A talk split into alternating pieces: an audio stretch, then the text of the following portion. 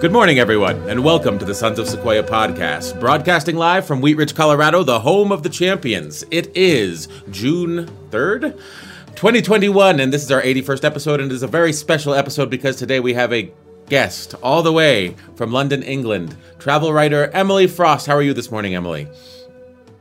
Hi, I'm good, thank you. Although it's my afternoon, but I'm I'm feeling good. I'm feeling the morning energy nonetheless.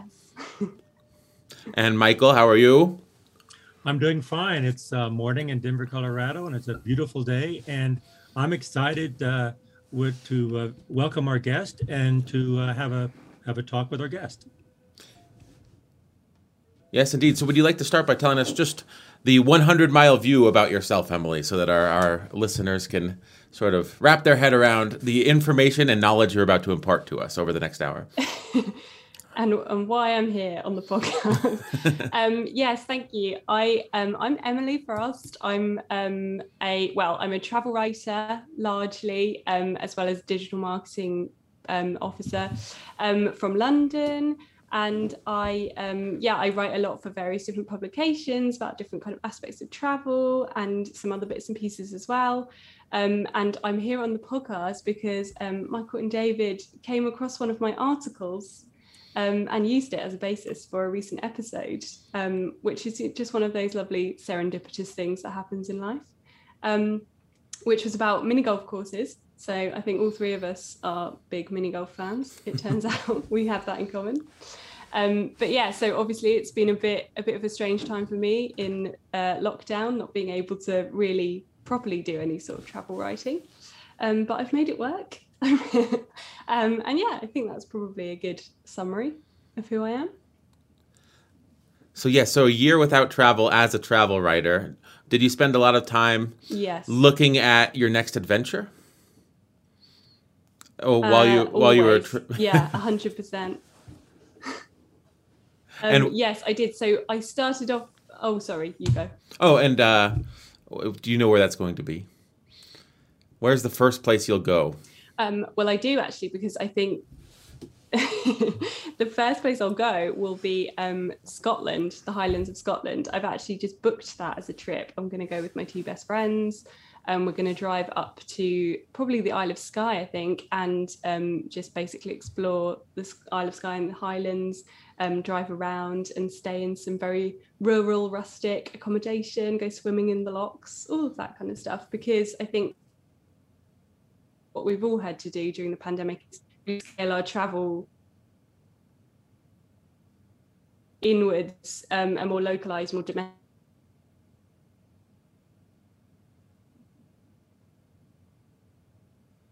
COVID passports and the like to go and visit. So that's where I'm I'm gonna go.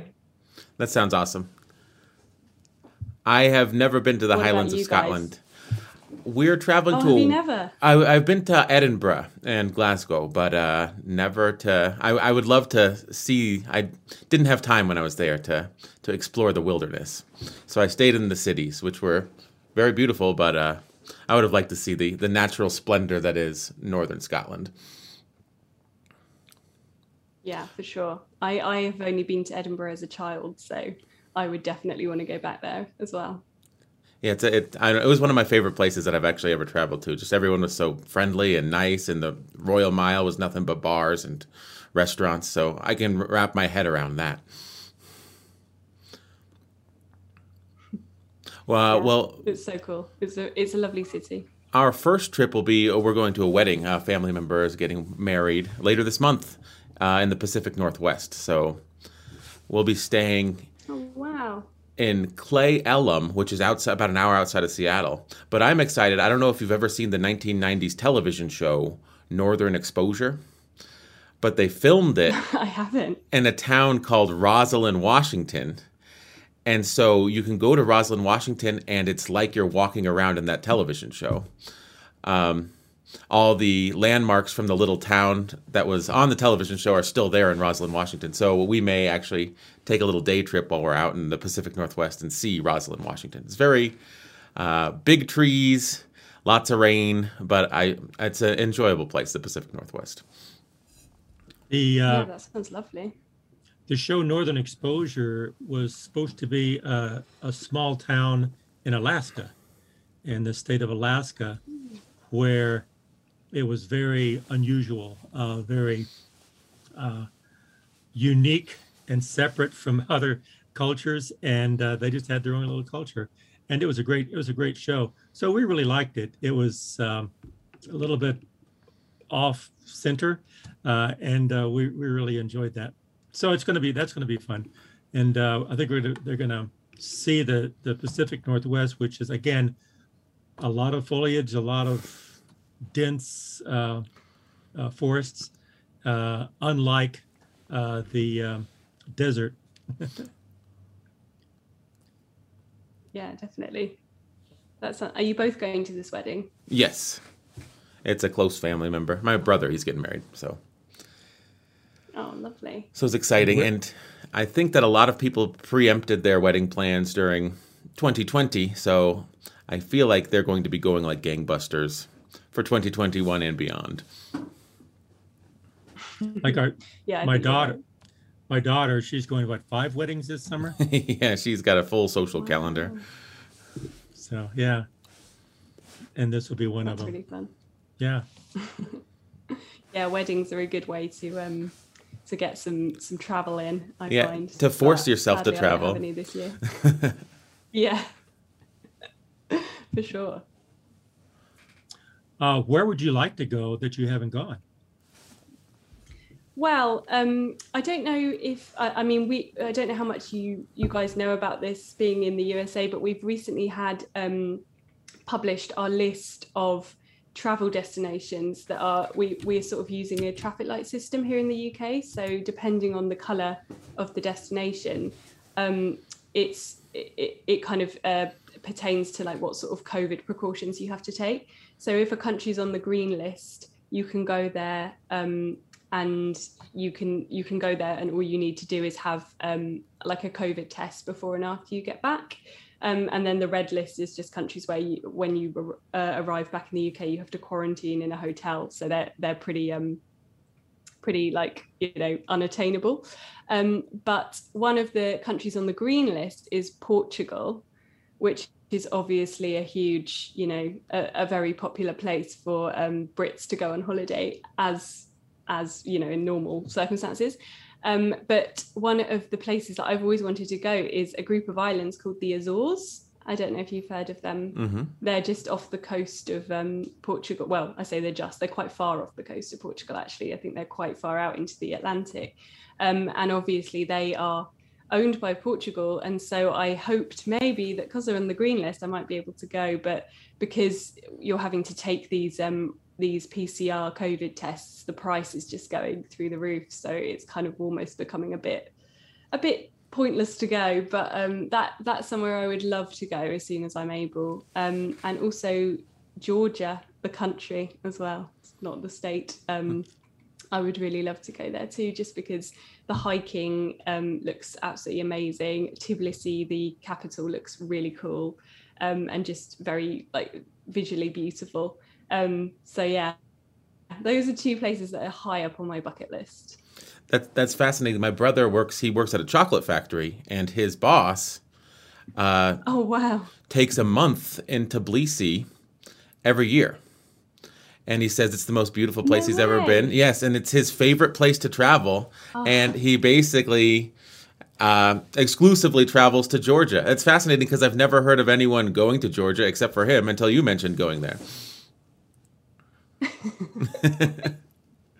That's so cool. He goes there every single year. Yeah, he takes a, uh, I think a month every summer, and he uh, heads out there and he does the hiking, and he says he loves the culture, he loves the people, and he loves the the natural wonder that's available to him there. Oh wow. Um, they also do a. Um, I've seen one of their sort of popular kind of snacks is like a bread that has cheese and egg kind of baked into it. And Nice. um, you know, I mean, you can't go wrong, can you? Just sounds beautiful. So yeah, Georgia, that's definitely on my hit list for sure. That sounds like the British concoction. What do they call it? A, a Cornish pasty. Have you ever heard of that? Is Yeah. That similar or? yes. Um, it is. It is similar. A Cornish pasty is um, well, obviously originated from Cornwall, um, an area of the UK, and um, it is it's pastry rather than bread, but it, it kind of folds around um, a, a, filling, which is often kind of meat filling, spiced. Um, I think cheese and onion is a very popular one too. But yeah, it is a similar a similar vibe. But I think the Cornish pasty was made um, a bit of history for you as a snack for um, miners originally because um, it has like a crust. And so they would hold the crust to eat it so that their sort of um, coaly, messy fingers didn't get all over the actual pastry. so they could just hold the crust and that would be like a buffer for their hands. so yeah. I know that about pasties. that's that's on my bucket list. I'm going to eat a Cornish pasty before I pass from this earth. I'll send you one in the post. Yeah, yeah. Um, do you have any questions, Michael? Uh, well, the um, one thing that that we mentioned, uh, and I mentioned to you, uh, Emily, that I thought would be fascinating. Uh, I know here we love food. Food is one of the favorite things uh, that uh, it's social, it's uh, healthy, uh, but um, when you go to places, uh, what do you look for? Do you look for for sites? Do you look for like history, or do you look for culture, society, uh, or food? Well, I, that's a good question. I think different answers for different trips, really. Like sometimes you you know a, a, common thing to do in the uk and i'm sure also in the usa but for us obviously it's easier because we have europe right on our doorstep to just go to a different country. Is much easier than for you guys. It's a much shorter hop across. So what we will do a lot is go for and this is of course pre-pandemic is uh, to go for what we call, you know, like a city break or a weekend break. And you just go for a couple of nights and stay in a, a city and just really kind of hit it hard, you know, see all the sights, do all the things, eat all the food, nightlife. That's one type of trip. Um, but I like to also do uh, some more like slower trips, which I think is what the Scotland trip will end up being, where the focus is more on just being in nature and just um, yeah, like walking, walking, hiking, biking, canoeing, kayaking, swimming, all of those things, and just really kind of soaking, soaking it in. So I think um, I look for all of those things in a travel destination, but um, it's hard to find one that ticks every single box. But um, yeah, I think different trips have different aims.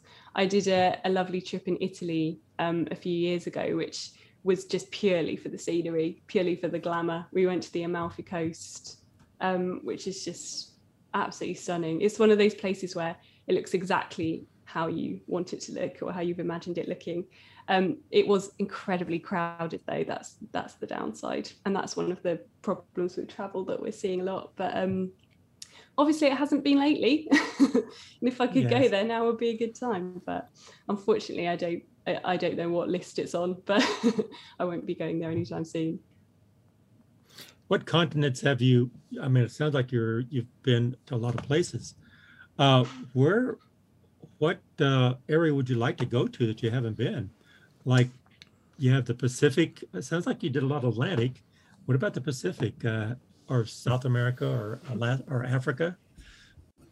Well, yeah, Africa is a continent that I haven't I haven't travelled to extent. Uh, well, I, not even anywhere near extensively. I've only been to uh, Morocco actually in Africa, and I um, actually hitchhiked to Morocco, which was uh, quite an experience. Um, Where did you hitchhike from? Uh, from the UK. okay, so from, did you get to like Gibraltar and hitch a boat across?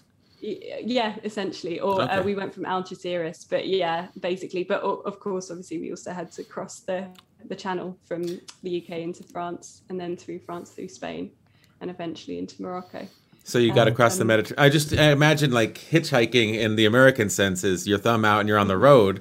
I was like, don't you have oh, to yeah. go across some oceans to get to Morocco? or some bays or channels or something. Yeah, you uh, you absolutely do. Um, but what we would do is we would get, you know, um, we'd get onto the boat, and once we were on the boat, we would like search out our lifts for the next leg of the journey. But um, we were doing it for charity, so we were able to get like, you know, free tickets and things like that. Um, it was yeah, that was an experience for sure. we didn't hitchhike when we were in Morocco. We drew the line there. Were, were you um, uh, were you creating Tangier, which is on the coast? Were you doing content creation while you were hitchhiking? Like, did you have cameras, or were you writing articles about it for a blog, or anything like that, or was it we'll do the hitchhike first and then report on it afterward? Yeah, it was that one really. I was obviously making notes and stuff like that, um, mm-hmm. and yeah, but I did that when I was quite young, so that was actually pre my. It was when I was at uni actually, when I was at university, so it was pre my career really really starting, but it gave me some good material to fall back on for sure. Definitely. Um, but yeah, I would love to. I would love to travel in Africa. Absolutely, would love to. It's, I mean, it's absolutely huge. Obviously, it's. I think it. I. Um, I don't know if I know for sure that it's the biggest continent, but I feel like it's. You know, if not the biggest, definitely one of. Um, and there's such diversity um, from North Africa to you know to to south east west there's just completely different um cultures and it yeah i i i need to because uh, it's not even it's not too far from the uk to get to africa either. So it would be it would be a fairly you know easy trip to plan but that's definitely one to to look to the future on. Have you have either of you ever been? I've never been to africa um and i maybe someday i think i might start with the obvious you know marrakesh Morocco, maybe even Egypt. Well, Egypt has had some political instability. South Africa, and to to go to I don't know the Democratic Republic of the Congo or Nigeria, I would be a little bit more wary just because of the political situations there. But I feel like yeah. it, it would be kind of cool to just be brave and go headlong there, as long as you had a plan and uh, the right people on the ground to help you. I don't think that there would be anything wrong with that. It's just I would would be a little scared about setting up the logistics of going to some place where there are levels of crime and uh, yeah, my overall physical safety might be more in doubt. Yeah, yeah, totally. There, yeah, there are uh, definitely some areas of Africa, certainly in the central region, that are quite unstable, and um, also Somalia and mm-hmm. places like that. I know for for sure, but um, yeah, I think places like you know Tanzania, Kenya, obviously have a huge tourist industry and safaris and that kind of thing and uh, of course south africa as well. But i think namibia has always appealed to me. Um, it just looks it's got that incredible um, i think it's called oh, it, i don't know how to pronounce it because I, I guess it's a dutch derived word but like Sossusvlei or something. It's it's just a stunning kind of desert scape and i think it also has the skeleton coast um, which is just like obviously replete with skeletons that you can just drive past and it just it just looks really beautiful i'd love to go there. Replete with what what type of skeletons? All sorts. I think i think mainly animals but okay also I think okay. has, um, yeah human skeletons would add a slightly more macabre. Yes it would be a quite a drive i would say if yeah yeah. the whole coast was human um, skeletons. I, yeah, that wouldn't be that wouldn't be that nice. But I think it also has uh, shipwrecks as well running down it. So, which yeah, which is obviously quite cool to see, but yeah, a little bit sinister. Um, but yeah, I think I would love to go there, and and you know places on the west coast like Ghana and the Ivory Coast and places like that. I would love to go to think, Ghana yeah, and Senegal. There's, there's so much because mm, I'm I'm a musician yeah. and I like I mean I, I love Nigerian juju music, but also like the music of like you said Ghana Ivory Coast, Senegal. There's just some great music coming out of there, and I love to see it like where it occurs, not yeah. some guy that got famous and was able to travel to the West. That's that's cool too. You know, uh, the Senegalese musician that's that's here in Denver at my local theater. But I think it would be sort of more authentic to go to a little club, you know, in Ghana and and see the local musicians play there. That would be that would be what I would do on my trip personally. that sounds like a great trip like a trip that could really get out of hand in the best kind of way. yes. it's fascinating. We were talking about when we were d- discussing what we would talk about today. You know, as a travel writer, there's different ages. Just you know, my father, Michael, Michael, and myself. There's different interests. There's people who like the outdoors, who like physical activity, who may like skiing or snowboarding here in Colorado, and then there's those who don't. Um, and when he was talking about what we could talk about about Denver, he was saying, "What about the cultural attractions, the art museum, the natural history museum?" And I was saying, "Oh, I think that in London, their museums are better than Denver's." So it's, I mean, I know it's No, apples and oranges. I know it's apples and oranges, but being like a cosmopolitan, you know, one of the meccas of culture of the Western world, uh, I mean, we're proud of our museums here, and I'm sure that like our Mesoamerican art collection or Indian art collection may be perhaps superior to, to some of the museums in London. But so uh, when you go to a place, how do you sort of temper as a travel writer? You know, all tastes are all interests. Do you just sort of write articles based on specific interests and then just keep creating content uh, to sort of cover all your bases? Or do you do you think about well, some people won't be able to do this?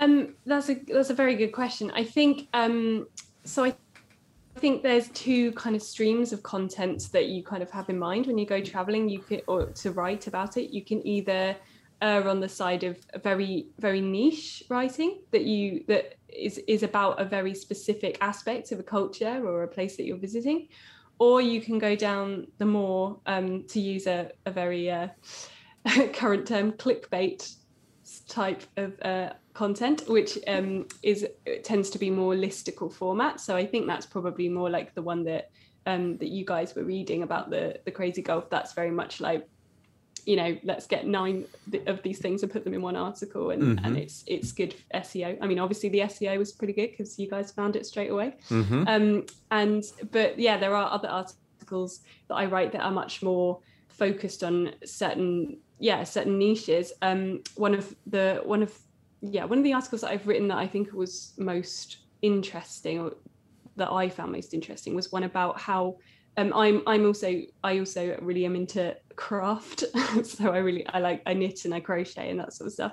Um, and I wrote an article about cultures that, that have like a handicraft um, to use a pun intended, woven into their identity. So they're almost like an ancient craft that um, is still alive and well today and is part of the culture today.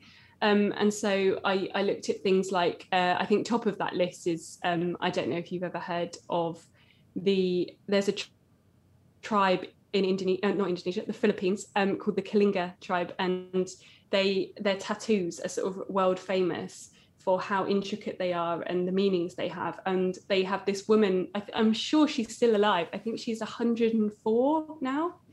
Um, she must be, she must be a hundred, yeah, something like that. Um, she is the oldest traditional Kalinga tattooist, um, or uh, certainly the oldest tr- traditional Kalinga tattooist, but she's also, I think, the last one in the world. Um, and our uh, I wrote an article where she she was kind of like one of my main focuses, and also there's places like the Faroe Islands where knitting is such an important part of their social interaction. So people will um, get together for knitting groups, and that will be how they socialize and they form communities and they form this like beautiful um, these beautiful patterns of knitting, and those have been passed through generations. So that's you can go very much down that route with your travel writing, and you just have to accept that you know it's not necessarily going to be read by everyone, Mm-hmm. um, or you can or you can focus very much on the other kind, which is um, yeah a more a more um, clickbait listicle type vibe where you where you collect lots of things and have one central topic. Yes, but you could be the queen of knitting and crocheting travel articles. You know, I, Uh, I th- think, I am. To yes. honest. I mean, but there is, I mean, millions of people in this world that knit and crochet, and Mm, there's a huge. Venn diagram of those people that travel, and they say, "Wow, there's there's a whole community, there's a whole world out there that enjoys the same passion that I do, uh, and the same overlapping passion." That's the fascinating thing about sort of creating content for the internet. It can be as niche as you want it to be, and there will be people out there that are like, "I really identify with this. This is Yeah, this speaks definitely. to me." Yeah. I mean, you know, you guys when you did a, you did a whole episode on mini golf, there's some real diehard mini golf fans out there, hmm and I'm sure they absolutely love that episode. that's, yeah, that, and that's the beauty of the of the internet because uh, you might have a passion, and you might have a, just a spattering of people around you, but once you get on the internet, the world is a big world. There's a lot of people out there, and a lot of people probably have the same passion you do. All you have to do is connect with them. It's so true. It's so true. And is, um, yeah, I think writing is a great way to do that. And I think discussing travel is great because everyone's reminded of their own travel experiences. Like this does, pales in comparison to the 104 year old lady doing traditional tattoos to tell a story. But we visited my sister. She was in medical school out in Massachusetts. And we got a hotel. It was just a Holiday Inn. And we check into the hotel. And it happened to be the same weekend as the New England Basket Weavers Society annual gathering. What are the chances? And so the whole hotel was filled with craft basket weavers. And in the ballroom, it was filled with handmade baskets that people had made by hand. And everyone in the lobby was talking about basket weaving. And it's just fascinating to see this world where all of a sudden you're like a fly on the wall, and everyone around you knows way more about basket weaving than you ever will. That's so true. I bet that was quite eye opening for you. Yeah. I thought it was interesting. You walk in the room and there's all these people in the room, and you think, oh, okay, uh, no one notices you because they have their basket in front of them. their basket is a lot more important to you walking through the room. It was yes, fascinating. Yeah, I can imagine. Did you were fun. you tempted to take it up yourself? No, but I was tempted to buy a basket. I just don't know how well baskets would travel. And the mm. handmade baskets look an awful like, lot like the ones you can buy at Walmart. I don't know what the British equivalent of that is, like Tesco or something. Um, uh, yeah, Asda. Asda. They look like those, but they are hundreds of dollars because someone, you know, made, weaved mm. the basket. So it was like, oh, this is a nice basket, but I don't know how I'm going to take it back on the plane. And, you know, and a, a lot of times with handicrafts, yeah. it's sort of a personal connection you make with the crafter. That's like one of the reasons you'll buy it. You're not really buying it for value, for money, because the 20 hours they put into it, you know, if they sell it for 500 bucks, it's still only $20 an hour or whatever. So. Mm-hmm. Yeah, that's so true. It's something that I I um, have problems with a lot if I try and sell anything I've made. You know, people either understand as as you clearly do that your time has a value or they don't, and you know, it like you you struggle to sell things for that reason. But I understand why you didn't buy a basket. Yes, I, I was. It was. I I didn't walk into the Holiday Inn expecting to spend half a month's rent on a basket uh, on that trip.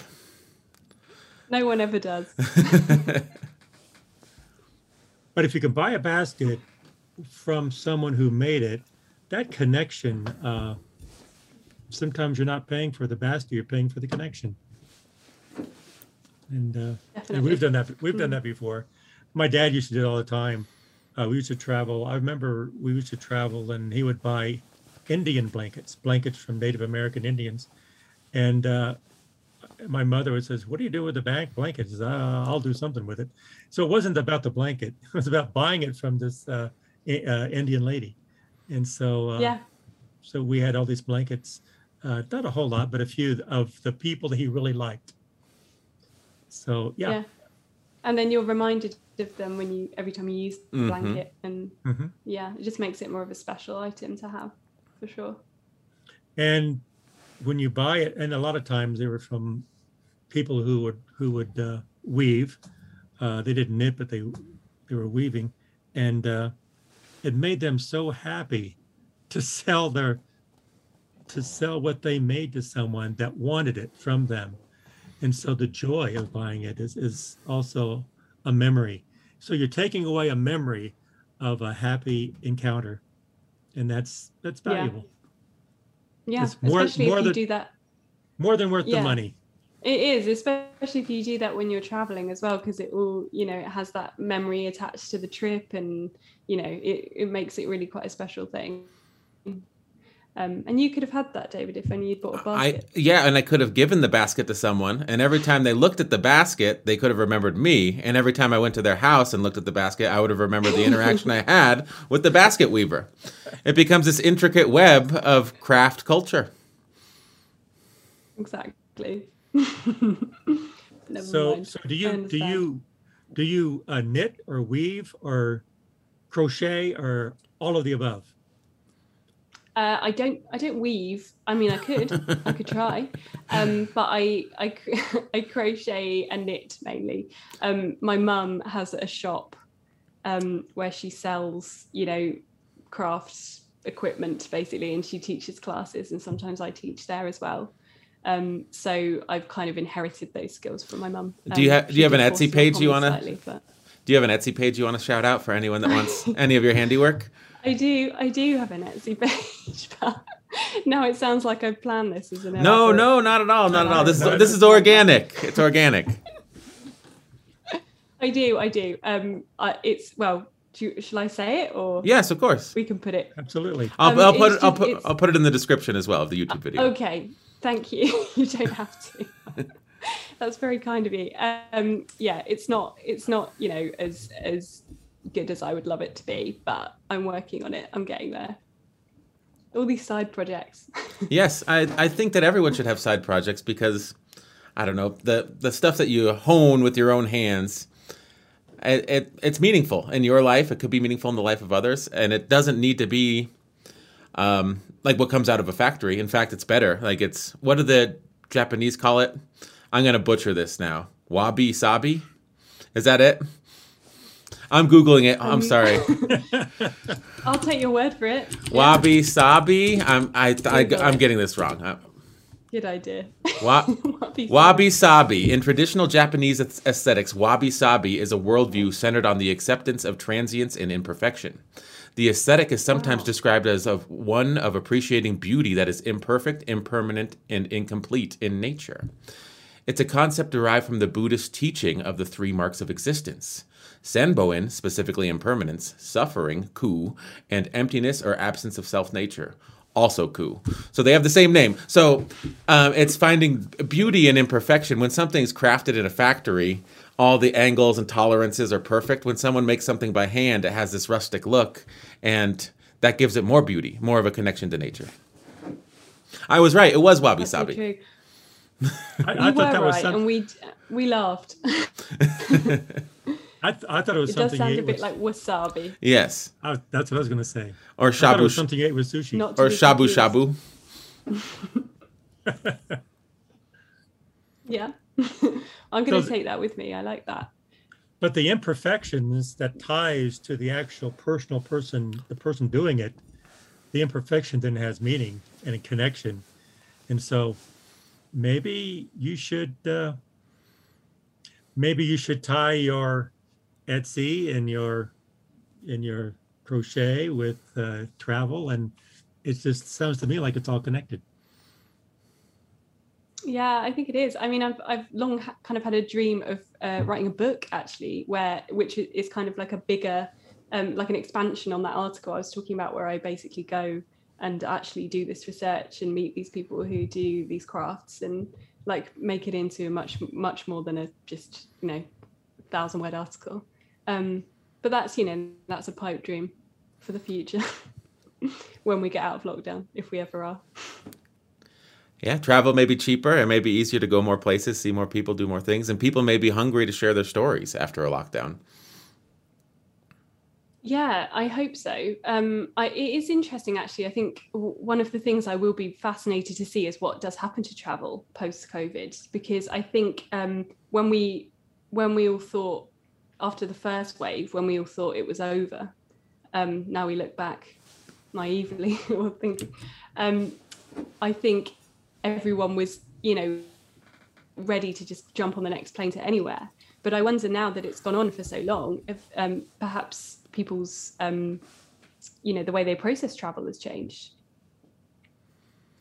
I, I do think, uh, for me anyway, one thing that I loved about lockdown was strangers staying six feet away from me.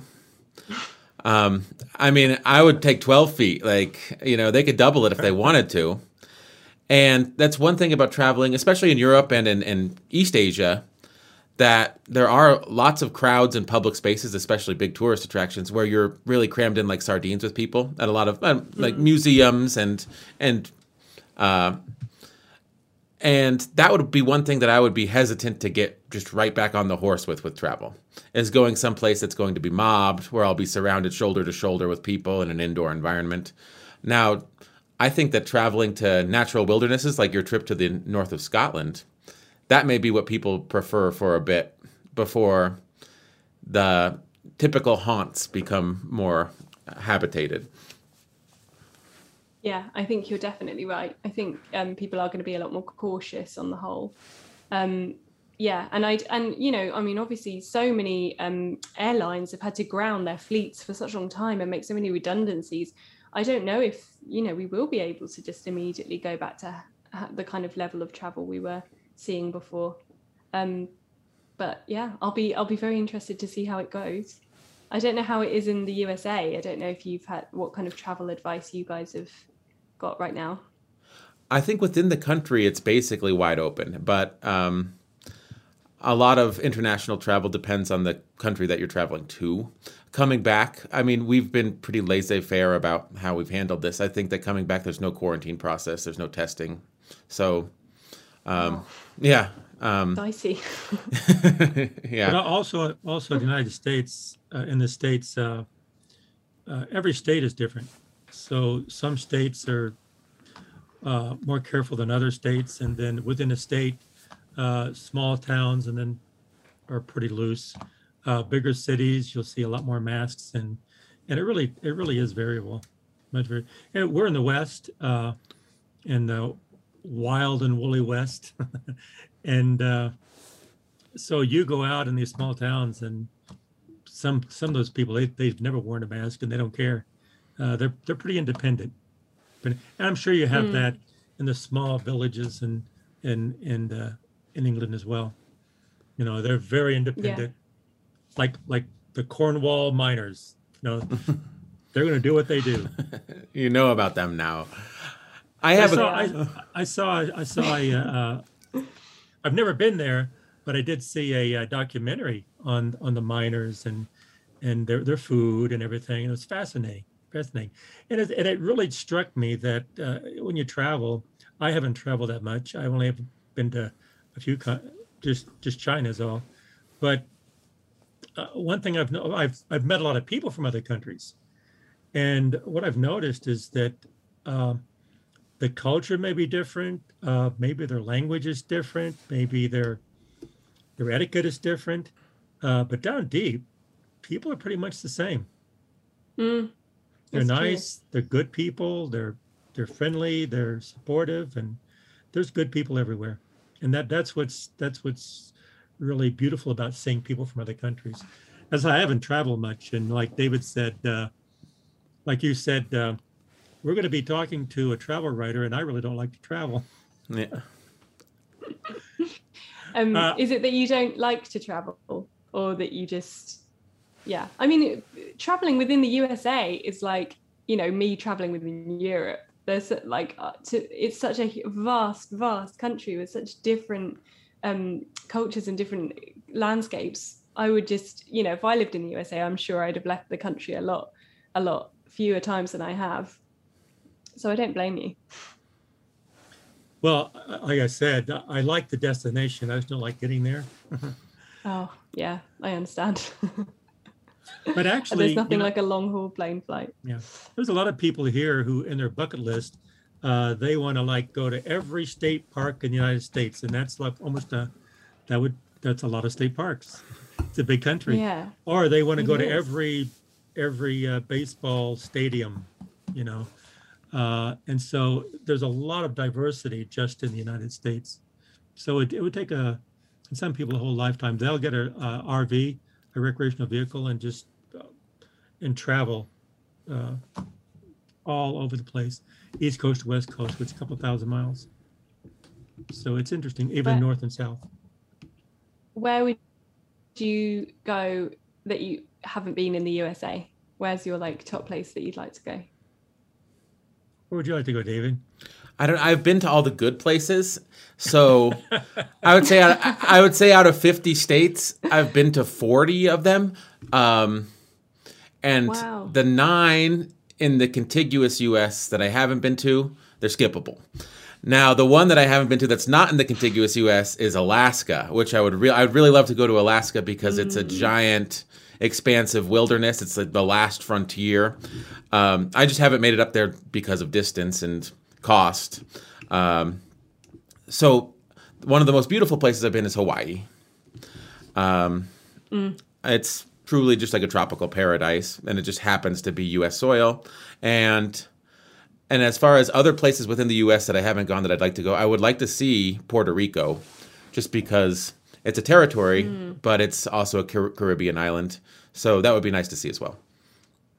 But Alaska, as far as proper United States, is the one state I haven't been to that I don't consider skippable. Although I've never been to South Dakota either, and it would be interesting to see the Badlands and Mount Rushmore and and I mean those sites. But I South Dakota is somewhat uh, off-putting to me on a cultural level. It just it's a little regressive there. You know, Emily, you've been to you, you've driven through Death Valley, right? In in uh, Arizona, Yes. California, and Arizona. It's kind of like when you start on Death Valley, and after you're there for like an hour or so, you go, "It's the same thing." Is there any difference? This is no. When does Yeah. it end? When does it end? You know, and uh, South Dakota is a lot like that. Uh, the the, Oh, the really? Dakotas. Oh yeah, and But- uh, Nebraska. But Nebraska's corn. I mean, corn, corn, corn, corn. Mm-hmm. So The state That's- tree that's of Nebraska. Yeah, the- the state tree of Nebraska is the telephone pole.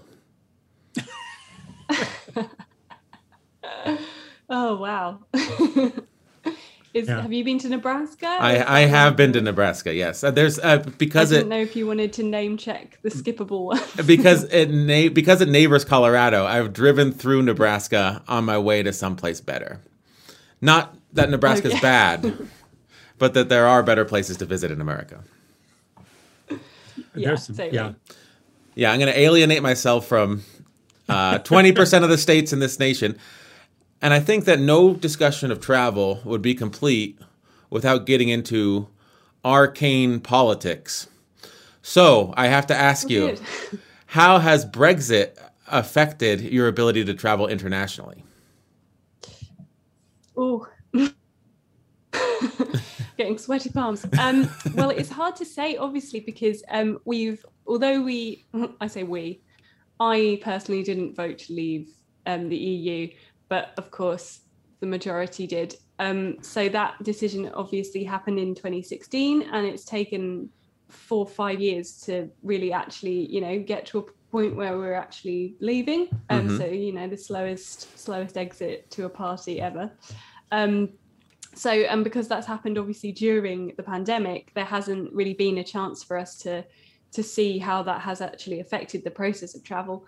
Um, I I feel like what will probably happen is that we'll you know we'll find a happy medium where it's not going to be as much of a pain as we have to get a visa to go you know to uh, EU countries.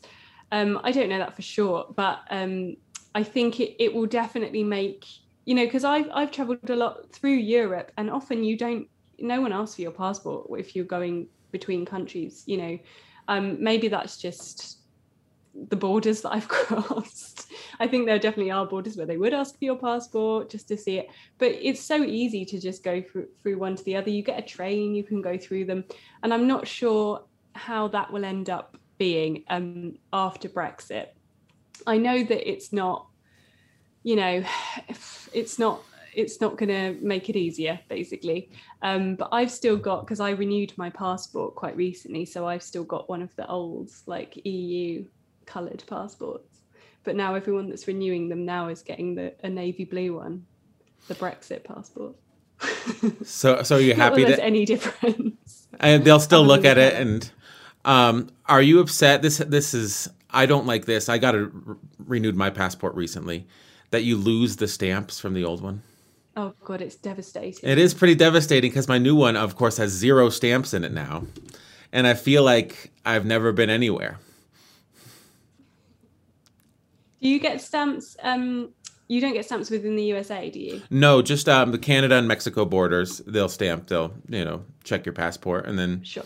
on um, air travel anywhere else. I've never actually driven all the way through Mexico, Mm-hmm. so uh, I wasn't that brave to drive into Guatemala. would- that would be that would be pretty amazing. I've never been to Mexico actually, but I would I would really like to. I, I really love Central and South America. I feel like that's my kind of favorite part of the world.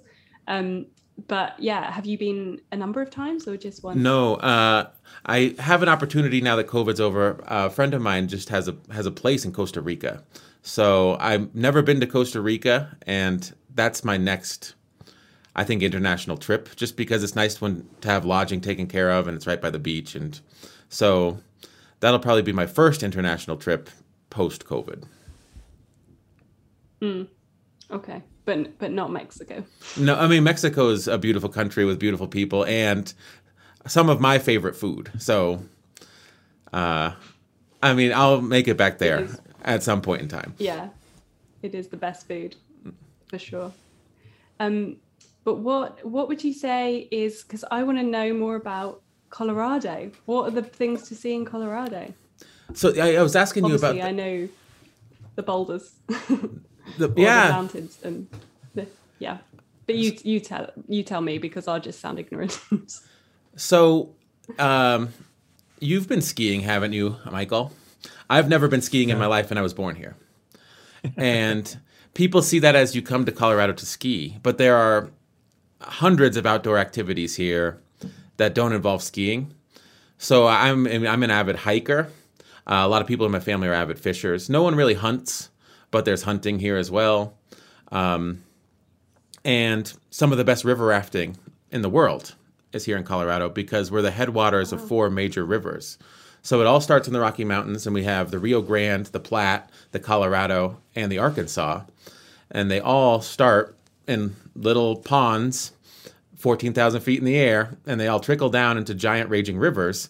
Well, as they're trickling down the mountain, you get in a boat and you slide down the mountainside inside a canyon on a river, and it's uh, it's a real thrill ride. So there's plenty of outdoor activities to do. And Denver, it may not be London, but it's a very cosmopolitan city um, with two million people, uh, maybe closer to three. I haven't checked the population recently, but so there's there's plenty of culture, and it's a progressive city. Um, so I would say if you're looking for an urban experience, Denver's the choice. But otherwise, anything west of Denver is where you probably end up being your playground if you go to Colorado. That would be my back of the envelope analysis. As far as, far as the outdoor sports. outdoor sports, yeah, and actually the outdoors. Uh, When you go west, I, I think people who've never seen the Rocky Mountains, uh, maybe you've seen the Alps, you know, and in Switzerland, but uh, you're driving east, you're driving west from the east.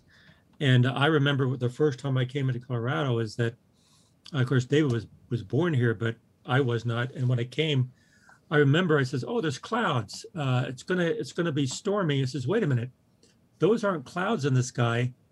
That's the top of the mountains. they Oh, are wow. so huge." I go, "Whoa!" And uh, so when you in Denver, you don't when you get like we're in Golden and Wheat Ridge, uh, you don't really see the mountains. What you see is called the foothills.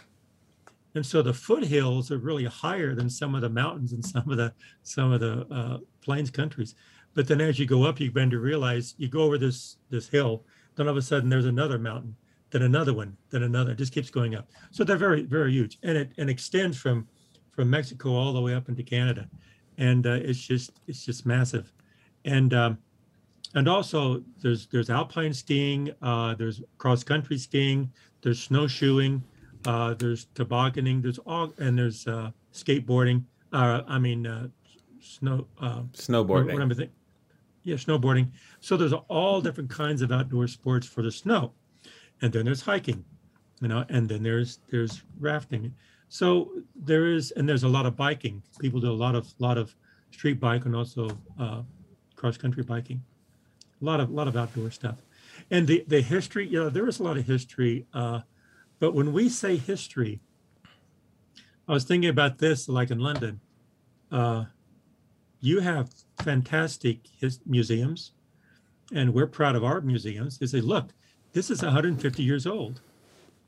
In London, they'll say, yeah, look, this is 1,500 years old. Big difference. so to us, Yeah. 100, 200 years is whoa, you know. But then that long ago, there was nobody here. I well, mean, well, there was native, thousand, thousand years ago. there was there's First native- Nation people. Yeah. First Nation people here, yeah, but there's nothing, you know, and there's ruins. There's ruins uh, that we have down south. But we have ruins here too. Yeah, I mean, yeah, that is one of the things about London is that it, it is so old. Mhm. Um, but yeah, I was thinking about this the other day actually. What's quite interesting about because I think um, obviously European capital cities, you've got some that just are absolutely smack you in the face because they're so beautiful, like Paris and Rome. Um, but London is not one of those, I don't think. Um, but I think the difference is that a lot of um, old European capital cities have like a um, an old town, and that's where the sort of really amazing, beautiful, um, stunning architecture is, and the ancient history is, and often lots of those bits are pedestrianized. Whereas London doesn't really have that. Like everything in London is kind of mixed in together, and we've got old bits amongst really new bits, and everything's a mismatch. And um, so I don't think there's one particular bit of London that kind of gives you that wow factor, like you get in a lot of other European cities. But London, you have to kind of work a bit harder to like really enjoy it. but ne- have, you two haven't been, have you? I have been to London. Oh, you have. Sorry, have. Michael. Michael hasn't been. Yes. Right. And what never- were your impressions? I enjoyed London. I was uh, doing some work at the time, so I didn't really have time to do all the sightseeing. Um, but I liked it. I uh, I went to some pubs. I ate some fried food. Oh. I I was in uh, tall buildings in the financial district. I stayed on High Street, Kensington. This is t- more than ten years ago. High Street, Kensington. That's where I stayed. That's Um, very fancy. and I was there for about 48 hours. So I wish I could have spent more time in London.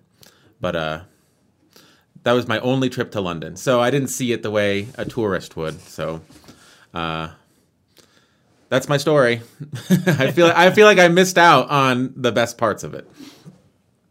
I mean, it's so hard. It's so hard to because there are so many different parts of it, and it is basically like a city that's made up of loads of different towns.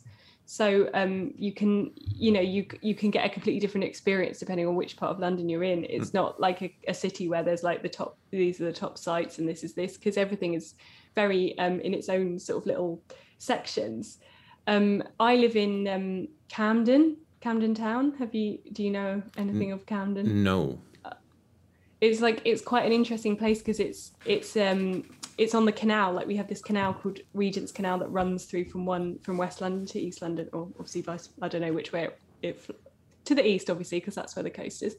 Um and camden is on this canal and it's it's got three locks that make make up the sort of sprawl of it. Um it used to be it's a it's a market now like it's i think it might be the biggest market in london i think i'll go as far as to say that. Um, but it started off in like the 60s as a sort of arts and crafts um, place. And now it's grown to being like a huge it sell you know camden market sells everything you could ever imagine food and all sorts and that kind of thing. But it's always also been like a real hub of like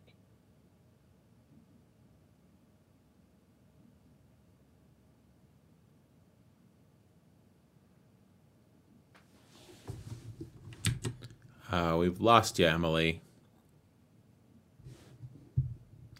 Bummer.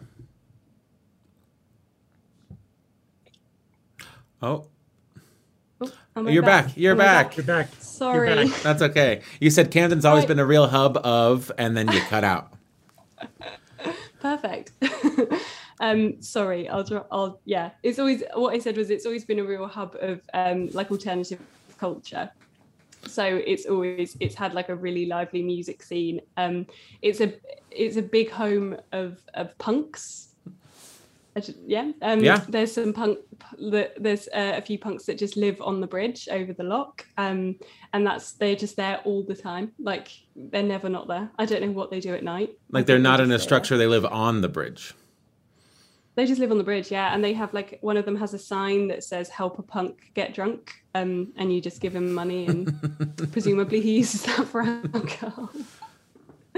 um, but yeah, it's obviously it's got a huge, a huge music heritage as well. There's some really famous venues here that are like sort of some of London's best venues. I live right across the street from one that's like a jazz venue. Um, Amy Winehouse was obviously a real like a, lo- a famous local resident. And it's yeah it's a really fun place. It's quite a touristy place. Um so it's not really a very normal place to live. Um but my housemate and I live here because it's convenient for where our jobs are. But it's a very exciting place. And it's really like close to some some of London's best green spaces as well. So I think we have a good a good setup. And it's right by London Zoo. So nice. what more could you want? Yeah you could look at the animals in the summertime you can see a lot of them from outside. Just in, you can see from the park, you can get a lot of free zoo. Oh wow! Without even paying. so if you were to, uh, if you were to have an unlimited amount of money and you could buy a country house anywhere outside of London in the UK, where would it be?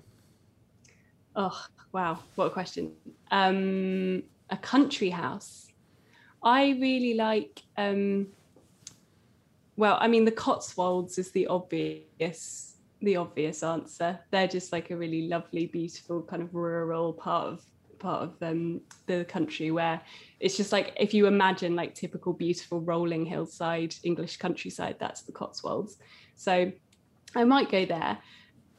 Um, but I'm actually I'm I'm from Essex, so um, yeah, and Essex is obviously it, well in the UK. Essex is famous because there's a TV show about. Uh, it's a bit like Geordie, no, not Geordie Shore, Jersey Shore. Okay. Geordie Shore was our. Okay, yeah, I'm familiar with but, uh, familiar with MTV's The Challenge. That's one of my guilty pleasure TV shows, and I think they had some Geordie Shore participants in recent seasons. Yeah, so we have a show like that about Essex, um, where I'm from, but uh, Essex is at actually just a really lovely sort of um, part of the country and it's got so much countryside and it's very rural. So i would a lovely essex mansion would be just fine for me too. See if, if i were to answer the same question i sort of set myself up for the question. Uh, for colorado it would be in a town called salida. So it's one of the most beautiful places in colorado but it's not that close to any skiing. So any place that's beautiful and close to skiing is very developed. So I would choose Salida because I don't ski, so I don't need that. And there's still tracts of land available, still large ranches, um, you know, hundreds and hundreds of acres with huge ranch houses. So if I had a fictional amount, let's say $100 million, I might go down there and throw some money around to get myself a little ranch. That would be that would be my country house. But in Salida, if you in Salida, you look west and you have the whole range of the Collegiate Peaks, uh, which is just gorgeous. And you go down south, uh, south of Cotopaxi, uh, you have the Sangre de Cristo Mountains, mm-hmm. again, which is beautiful. Sangre de Cristo is Spanish for the blood of Christ, because in in uh, in the morning, I guess, uh, or in the evenings, you have the sun, the, the mountains just turn red because of the oh, wow. evening sun. It's just it's just beautiful. And they're all over fourteen thousand feet. So yeah, they're all... so they're pretty big mountains. Um, fourteen thousand wow, feet elevation. Mountains. Yeah. Yeah. Which, fourteen, you know, all of them you got bing, bing, bing, bing, bing. And yeah, it's it's beautiful. You're right, David. And the Arkansas River runs right right through Salida. And if is... you go over the pass, it's oh, the world's. This is fun fact, fun nature naturalist fact. It's the world's only alpine wetland desert.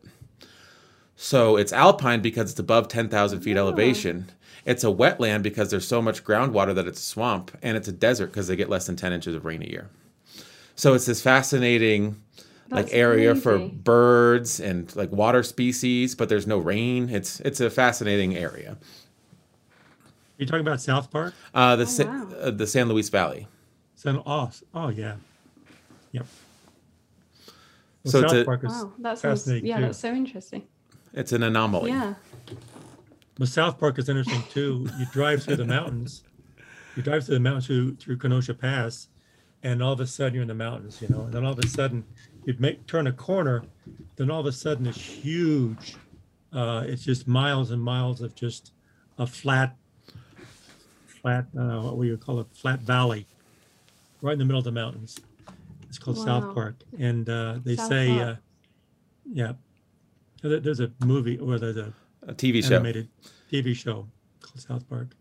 You probably don't get it in the UK, but uh, anyway, it's, it's a beautiful country. Oh, we country. do. yeah. Oh, you do. Oh, you do. Okay, it's it's from there. It's- So it's- so that's Trey the- Parker and Matt Stone's the creators of really? South Park. They went to high school, um, not far from where I went to high school, uh, a competing school in the same county. So I would play football. I, I didn't play football, but my high school would play football games against their high school.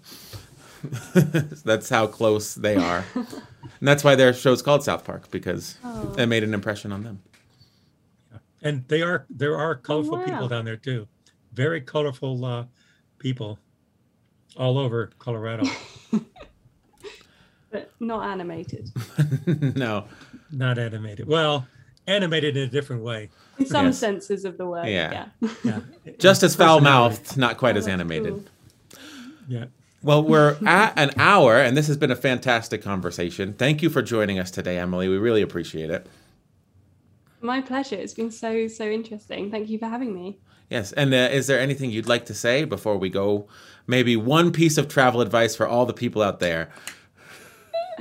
Uh, one piece of travel advice mm, you don't have to go far to travel. I'm going to leave it specifically vague. Great. So Very just good. remember that. And uh, we'll put all of your socials in the description of this video and on the podcast description as well. Um, just so people you. can check out your writing and, of course, your Etsy page. of course. Yes. Yes. And Most importantly. they have to visit your Etsy page. You Yes. need you need to have uh, some something made by Emily. Yes. Oh, thanks. I can't wait for all the customers. Yes. um, so I'm playing the outro music, and Michael usually closes the show with his tagline. So do you want to do that for us? Yes, as we have done today, Sons of Sequoia, keep on talking and listen more than you talk and try to understand what the other person is saying. Thank you. We'll see you guys next time. Bye, everyone.